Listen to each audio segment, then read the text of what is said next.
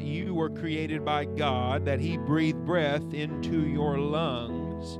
And so that it is a natural thing to give praise to the Lord. It's not unnatural. It's not something that only weird people do. It's something that people who have found their purpose and their meaning do. The people that are back to their first original state of their breath being given by God. It is the most basic and fundamental human condition is praising the Lord. It is a twisted and broken generation that says that it is only crazy people or weird people or bizarre people that praise the Lord. That's just a world that is twisting it. It's just fake news, as we like to say these days. It's just fake. It's just not true because you were created by God. You were created by God, and no matter how hard you want to deny that fact, I don't think anyone here does, but let's say anybody wants to deny that fact, you can't.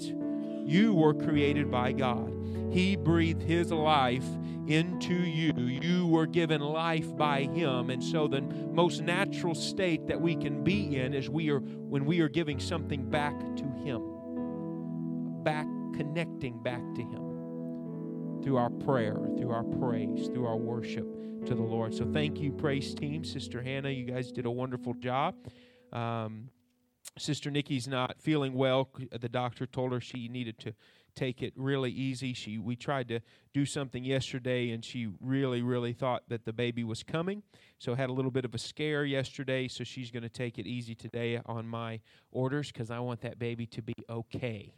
So it's like not about you anymore. It's about this baby. So sit down and take it easy. You know, no, I didn't. I'm very sweet. I'm very kind. But wait, I certainly miss Sister Nikki. But I'm thankful Sister Hannah's taken over and doing a great job with the music. So yeah, give her a hand. We're so thankful for her and Brother Thomas and all that they do. And Bible quizzers, are you ready for state finals? Are you ready to go dominate? Are you ready to bring home first place? All right. All right. That's going to be exciting this weekend. State finals. You can be. You can be seated. Got to kick it. What do I need to do? Do I kick the piano? Oh, grab this other mic. Okay, there we go. Better. Much, much better. Okay, good. All right. So we are going to look in the book of Genesis. The book of Genesis, chapter number 3. Book of Genesis, chapter number 3. We're going to talk a little bit about this idea of pain or death or suffering. So I want to ask you a question. Is a utopia on this life, in this world, is it possible? Is utopia possible? Yeah. A perfect society. Why? Why is a perfect society not? Okay, people are not perfect. That's true. So, how many know that life has ups and life has downs? Yeah, everybody knows that, hopefully. Life has ups and life has downs. And if you don't know that yet, you will know that soon. Life has ups and life has downs. What are the point of the low points? What are the point of the downs? That's kind of what I want to talk about a little bit. What are the point of when you come you're up, but then when life comes down? I mean there's there's a there's a point to it. And it's not just what I want to show you is that it's not just that God sees you through the down times. It's that God takes you through them on purpose. Not everything is done by God, but there are some things that are really, really uncomfortable that God does absolutely on purpose. And we don't like to talk about it. We like to say, oh, the enemy's attacking me. And we like to pray for the sick and quote the verse that the prayer of faith will save the sick, which I do believe. It doesn't say heal the sick. Notice that. There's verses that says you shall lay hands on the sick and they shall recover. And we love those verses and we latch on to that and we think that every down thing, every bad thing, now, there's some bad things that just come straight from humanity because we've already said a utopia isn't possible because even if, and I'm going to come back to that point, even if a utopia was here, we would mess it up because people make mistakes. People are selfish. That's what the Bible says when I was born in sin, shapen in iniquity, when David says that. It's not that babies are evil, it's that you don't have to teach a baby to be selfish. Nobody tells a little toddler, that is your toy and you need to go snatch it from your sister. Okay. No, what happens? It's natural, mine. And when you tell them to do something, what's natural? No, because I want to do what I want to do. It's just you're born in sin, shapen in iniquity. So I want to talk a little bit about those low points. And we're going to look at the Bible, Genesis chapter 3 and verse number 22. And the Lord God said, and the Lord God said, Behold, the man is become as one of us to know good and evil. So this is after the fall. How many you ever remember the story of the fall? We've taught on it before, but how many remember the story of the original sin? How many remember the original sin? How many don't remember? How many are okay? There's a couple that don't remember. Okay. The story of Adam and Eve in the garden. Okay, that's a different way to put it. When the, the serpent tempts them. How many remember that story? That's the fall of man. Okay.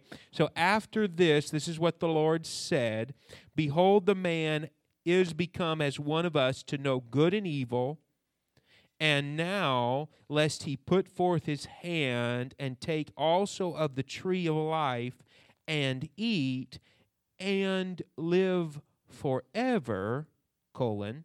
Therefore the Lord God sent him forth from the Garden of Eden to till the ground from whence he was taken. So he drove out the man, and he placed at the east of the Garden of Eden cherubims and a flaming sword which turned every way to keep the way of the tree of life. So here is what is so fascinating about this portion of the story to me is that the tree of life would have cured the curse of death.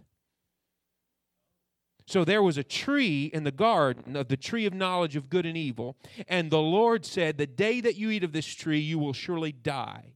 And we come to find out that that meant that death will enter the world and you will begin to die. And your body, which was meant to be eternal, will become temporal and it will have an expiration date on it. And that is seen as the judgment of God. And absolutely, it is the judgment of God. But here's uh, like everything God does God doesn't do anything flat.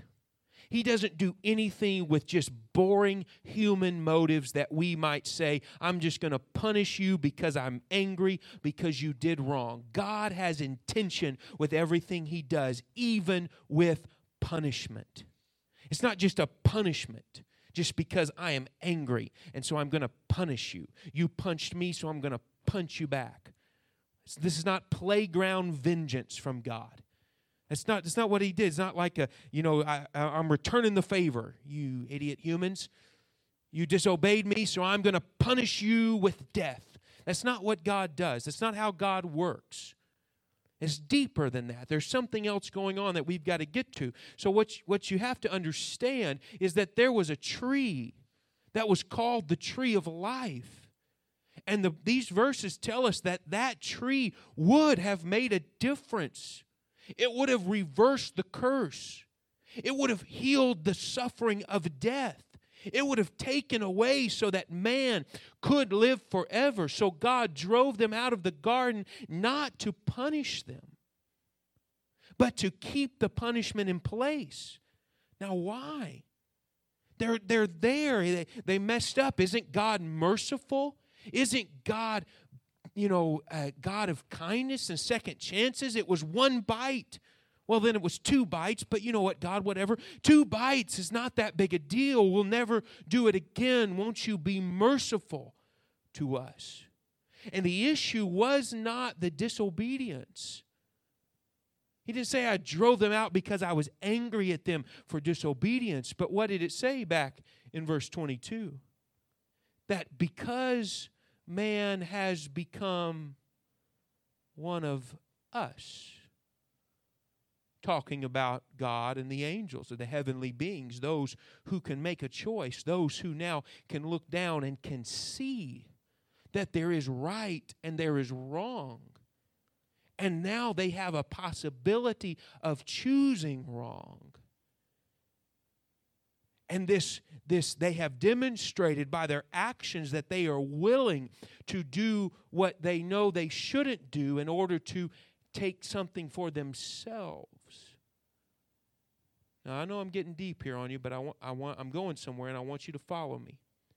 Because this is not about punishment. People get give all of God's judgment a bad name because they think it's just about revenge. It's just about correction in some sort of like way that you can't ever change anybody, so you're just going to force them to be miserable, and therefore that's the judgment of God, and that's how God does it. He's there to judge. But He said, I'm not trying to punish them. I'm not trying to punish them. I'm not trying just to be angry with them. But see, they did something that made eternity hell on earth. Because they are now able to understand evil. And they are able not only to understand it, but they're able to do it. They're able to act in a selfish way. They're able to get to a point where if they lived forever, they would create such a terrible society where there would be nothing, there would be nothing that would stop them from turning this earth into a everlasting place of torment. So, yes, death was punishment, but death was, in one way, it was the solution. In one way, it was the solution because it ended the life of a one man and allowed the life of another man to start without the selfishness of the previous generation being on them. Now, I know as, you're saying, Brother Jared, I'm, I'm totally lost. Uh, you might be, because I'm, I'm going to apply it really quickly. But I think there's some of you that are following me. This is not about punishment. This was about now something has shifted, something has changed, so that now you know what's right and what's wrong, and you are going to choose wrong. But I am not going to allow this to keep going on forever. I'm going to put an end to your own choice. I'm going to subjugate you to the weight and the curse of death so that I can ultimately fix the problem from the inside. So let me let me just give it to you this way. What if all consequences were gone right now? Would that be a perfect world? What if all consequences were gone? Yeah, it would just it would go to what they call anarchy. If all consequences were gone, there would be no law because there would be no reason to follow the law. If, if you didn't get arrested for stealing, then you would steal everybody's stuff. Well, what happens when you can steal anybody's stuff? There is no more stuff. There's no such thing as private property because it all belongs to everybody, whoever can take it. So it just disintegrates really, really quickly.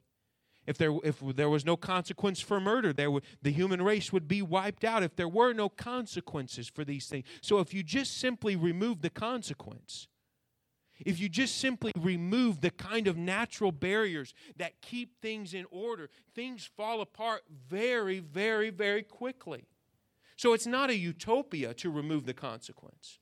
It's not a utopia just to say, well, um, if we just take away all of these laws and all this stuff, we'll be free because we understand on a big level that the act itself carries with it its own consequence. Murder, that's a big one, carries with it its own consequence because someone dies.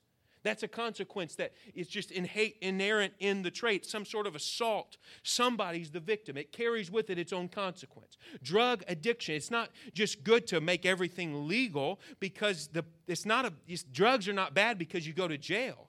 Drugs are bad because you become addicted. Pornography's not bad just because you might get in trouble with your mom. It's because it warps your brain and there's something in, inherently evil in it that it's its own reward. So you can remove the consequences and say, I'm going to insulate myself from the consequences, but it doesn't mean that it's going to be good in your life because it's not just an external force. See, God could have said, okay, I'm not going to do anything bad to you. I'm not going to curse you with death. I'm not going to touch you. I'm just going to let you be. But the, the nature of their sin was already at work in the world, so that now they are people that know how to kill, know how to assault, know how to destroy, know how to be selfish. And they're going to propagate and never die and continually be selfish and continually assault and continually have war and never ever get a rest because it just becomes one big anarchy fest over and over again because God said, I'm going to let you have it. So God, in His mercy, said, I'm going to put an end to your life and I'm going to give you a promise. The Bible says the lamb was slain from the foundation of the world. That's kind of a confusing verse, but when you understand what God was doing on that very first day that sin entered the world, He said, I am going to put an end to your life so that I can come and I can die and I can pay the price, and then you can live not forever in this world, but you can live forever in a world that's it's actually tolerable to live forever. And see, we know this inherently as human beings. It's all over the news that there is a movement in our world called assisted suicide. Because people, when they become so disconnected to the meaning and purpose of their life, when they go through some sort of valley that makes them wake up and realize this life really has not much to it. My riches don't really make me happy. There's something in me that doesn't really fit. I just don't belong. What do they want? They desire why is that? If death was the ultimate evil, why are there some people that are desiring it? Why are there some people that will go to an end of life clinic and allow a doctor to give them drugs that will knowingly take their life? Because they realize that this life is empty. So they see it. They see kind of the same conclusion that we see, but yet they don't have a solution to it but they come to that same kind of innate con- conclusion if i'm if this is just all there is then i just want to end it right now because there's nothing good here. Can you imagine if you could never die? You would think oh that would be awesome but wait a minute. Wait a minute. God wasn't being mean. God wasn't being cruel. God was being merciful saying i can't let you live forever knowing all that you know. I can't let the, let the nazis and hitler live forever I can't let that kind of stuff just go on and on and on and selfishness after selfishness just keep propagating itself. I've got to end this thing so that I can offer a real solution because removing the consequence is not a solution. But we live in a world that says the only problem with the world is that there are people that are putting consequences on my actions. That is not true. That is not true. June is Pride Month. Proud of what? Proud of your perverted behavior. It goes to the LGBTQ plus because they can't even describe it with those letters. It's pretty going to pretty much contain every letter of the alphabet. And it says if you have some sort of demented view of love, you should be proud. Now, what is that saying? It's saying we are going to remove the consequences and if we remove the consequences, then life is great. Then life is good. The problem is just that you judge. The problem is that people will look down on a man that dresses like a woman. The problem is that if I want to marry a man, then people look down on me. And if we could just remove that, then everything would be fine. If we could just remove those consequences, then everything would be okay. But what, what's the problem? It's that sin has its own reward. It means that the consequences really aren't the problem. The external consequences, the laws against it, or the church's judgment on it, or God's judgment on it. It's not really the problem. God, as far as I know, God hasn't struck somebody dead for a breach of his law in a very, very long time. It might have happened recently, maybe, but I, we just don't know about it. We don't hear about it a lot. People get away with a lot of stuff without God saying anything, without God doing anything. We joke like, oh, the lightning bolt's going to strike you. I've never seen it strike somebody. Now, it might. Now, I'm not saying God can't do it, but maybe, but it's just, He doesn't do it very often. So it's not the judgment of God that's the problem, it is the internal consequence that's built into the sin. Why am I preaching this to you guys? Because I remember I'm talking about low points. Because God is working in your life. He's working in your life. And things, I said all of that to say that things that on the surface look like cruelty. God, how could you do that? I thought you were merciful. I thought you loved me. Even death, which is one of the most cruel things. It's, it's kind of scary to think that we'll all have to walk through it, and it's cruel when it touches your family, especially when it comes to someone that's younger and you didn't expect it and you didn't see it coming. It's such a cruel process to walk through, and you think, God, how could you do this? And we see things so flat. It would be better if they were here. It would be better if death did never touch us. It would be better. It would be better. And we get this kind of, I mean, you can, I mean, it would just be real. Everybody feels that. God, it would be better if this, if disease didn't take a hold of people's bodies. It would be better if we could just live forever. It would be better if we could just take all the problems out of this world. But see, it's not just a flat thing with God. Life would not be better if everybody was healthy and if there was no death. Life would not be better. Why? Because that's what the tree of life would have given us. And God said, I'm not trying to punish you, but I cannot let you live in this condition, healthy and good, and to where you think that this is all there is, and you never pull yourself out of the pit that you are living in currently. You just keep on going and you never stop to say, My life is short. I need to do something about it. You never look up. There, and that's what we get. That's now you can understand the story of Noah's a little bit better because people lived a lot longer in the days of Noah. They lived to be almost a thousand years old, and the Bible says that their mind was on evil continually, that they were just marrying and giving in marriage and eating and drinking and just having parties. They could never stop to say, hey, we need to do something about our relationship with God. Life was good. They lived a long time. There wasn't a lot of sickness. They were just having fun. They were just partying. They were just saying, if we could just remove the consequences, if we could just get rid of this whole God God myth. We could just do whatever we wanted. And God said, it's got to stop because I've got to have a people. I've got to have I've got to have somebody that understands that there is more than just this life. That this life has been broken, but that I am going to offer new life. That I'm going to choose a people and I'm going to call them by my name. And I'm going to lead them through the wilderness. And I'm going to deliver them from Egypt. And I'm going to take them through the Red Sea. And I'm going to settle them in a good promised land. And I'm going to come through one of their members. I'm going to come and be one of their citizens. And I am going to die for their sins. And then the solution will be there that new life can be brought up, not in just their body and continually in the rot of their mind and the selfishness of their spirit, where they constantly are turning back and forgetting me. And I deliver them and they worship a false God. I deliver them and they com- com- uh, commit all these whoredoms that destroy their family and destroy their life. But I'm going to give them a new heart and a new life so that they, a curse can be reversed from the inside. And so that new life will be bearable with me in heaven. Because if I do not fix what's on the inside, your life will be unbearable for eternity. It will be unbearable for eternity.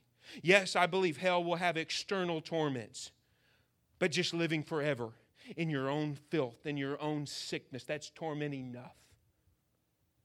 in, your, in the twistedness of your own mind without the power and the renewing spirit of God, that's torment enough. This is not a crazy story.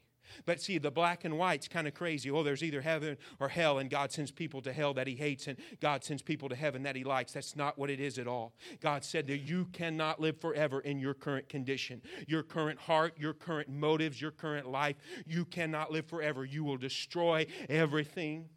You will destroy everything around you and you will not be able to die. You will not be able to see an end to it. There will be no season of life. There will be no ending. The suffering will get to a point where men will wish to die and they can't. That's what Revelation says. They run to the mountains and say, Fall on us because the torment is so strong that they actually want to die and they can't. They cannot get away. So that's what a life of perfect health, without death, without the touch uh, of any kind of negative thing, to remind you that this is temporary and to remind you that this season too will pass. Uh, can you imagine the worst day of your life and then imagine that it never ends?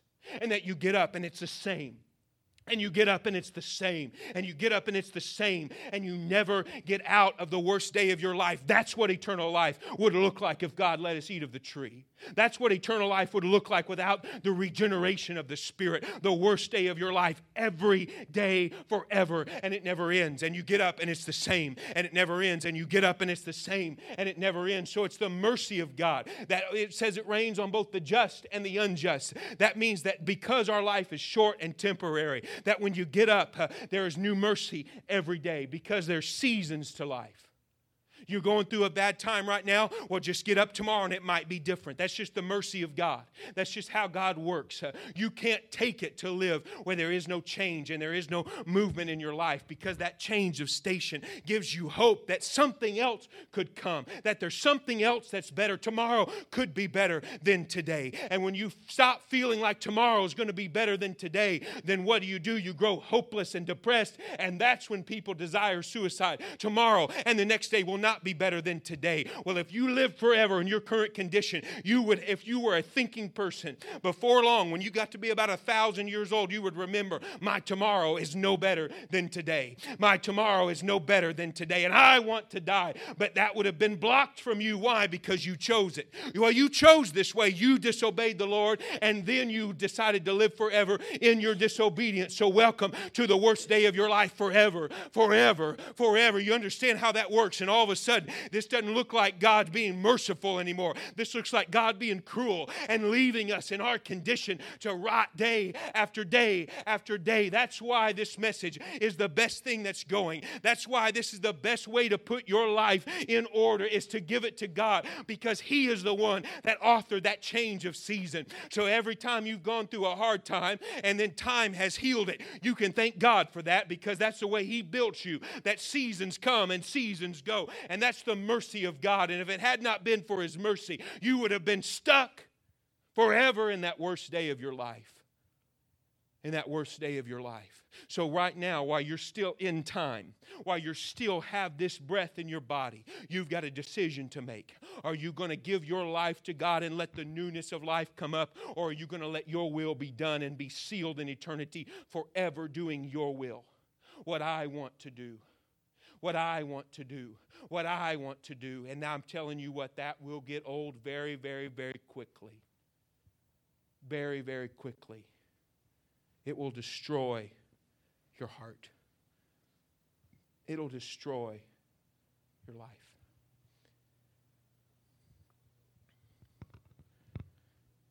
So, why? Why do we go through these hard things?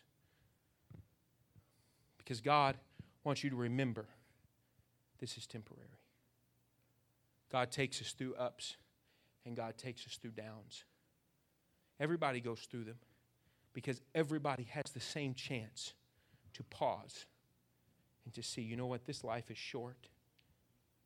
And I've got to get something solid. I've got to get something that means something in my life. And I think it points people toward God. And certainly people in this room I think God's begun to, many of you, God's working on you, pulling on you, tugging on your heart, tugging on your life.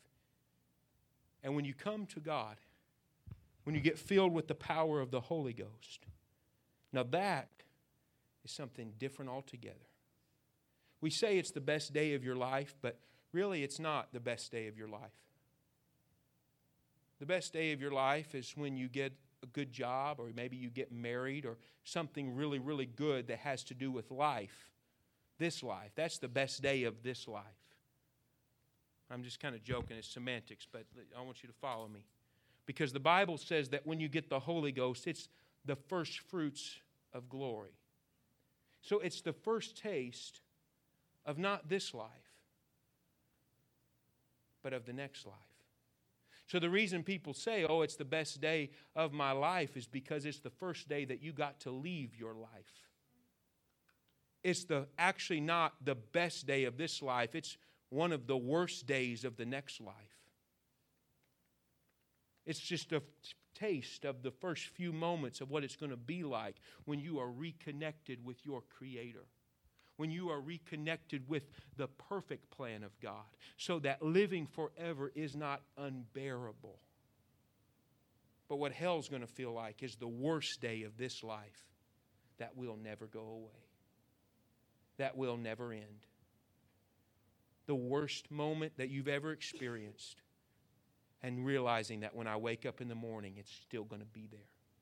When I wake up in the morning, it's still going to be there. When I wake up in the morning, it's still going to be there forever and eternity because you made a decision. I'm going to live my way. And I'm going to live by my rules. And God says, okay. But I tried to give you mercy. I tried to tell you every time that the sun came up, when you had the most terrible day and the sun came up and you had a good day ahead of you, that was me just trying to whisper in your heart, I make all things new. Don't you want me in your life? I make all things new. I'm the one that made the sun to rise. I'm the one that put the dew on the grass. I'm the one that made my mercy fall down in your life one more day so that you can bear it. I'm the one that made tomorrow better than today just to remind you that if you want a hope of a better tomorrow, I'm the one that can give it. I'm the one that can give. But if you want to live the worst day of your life forever, just do what you want to do. Just ignore your Creator, ignore the fact that He created you that He put something in your life. So when your life gets low and you know this too will pass, the Bible says, this season will pass, that's because God's reminding you there's something better coming. So if they could help me on the music, I'm quickly coming to a close because I, I want to give you an opportunity to pray tonight because I do think I do think that there's maybe you've had questions in your heart, in your mind. Why, why is this even, why, why do we even do this church thing? Why do we even do this church thing? Because when you look at the world to that two dimensional, flat kind of heaven or hell, God likes the good people and hates the bad people. Well, this is just dumb. Maybe it's not even true because it seems unjust and it seems unfair. The fact that the world would be punished, that God it would seem unfair it would seem unfair. And then you maybe, maybe, God forbid, you've been through something that's so horrific that you think, how could, I mean, I've, I've watched this play out of death and suffering in my life. How could God love me? How could God love me? How could God love me? He does love you. Even though you've been through such horrible things. Some of the worst things that you can go through because other people made a decision to sin against you to sin. That means that they made a choice of their own free will to do something against you that harmed you. Now, think of that going on forever. It won't. There's an end. There's an end to every life, and it's called death. And the Bible says, after death, the judgment. And people quake in their boots at judgment. Judgment's not a bad thing, judgment is fair.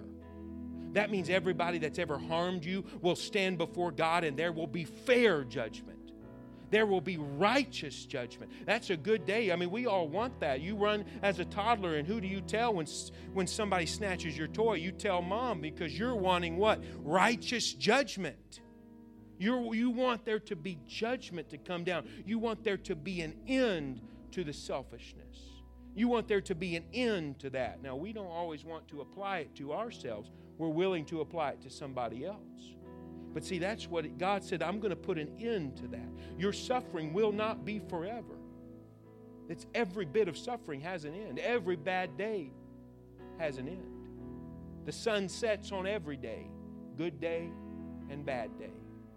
Good day and bad day. The sun still sets and the sun still rises every day. Every day. As a reminder, there's something more. There's something new that's coming. God can make all things new. I want you to stand.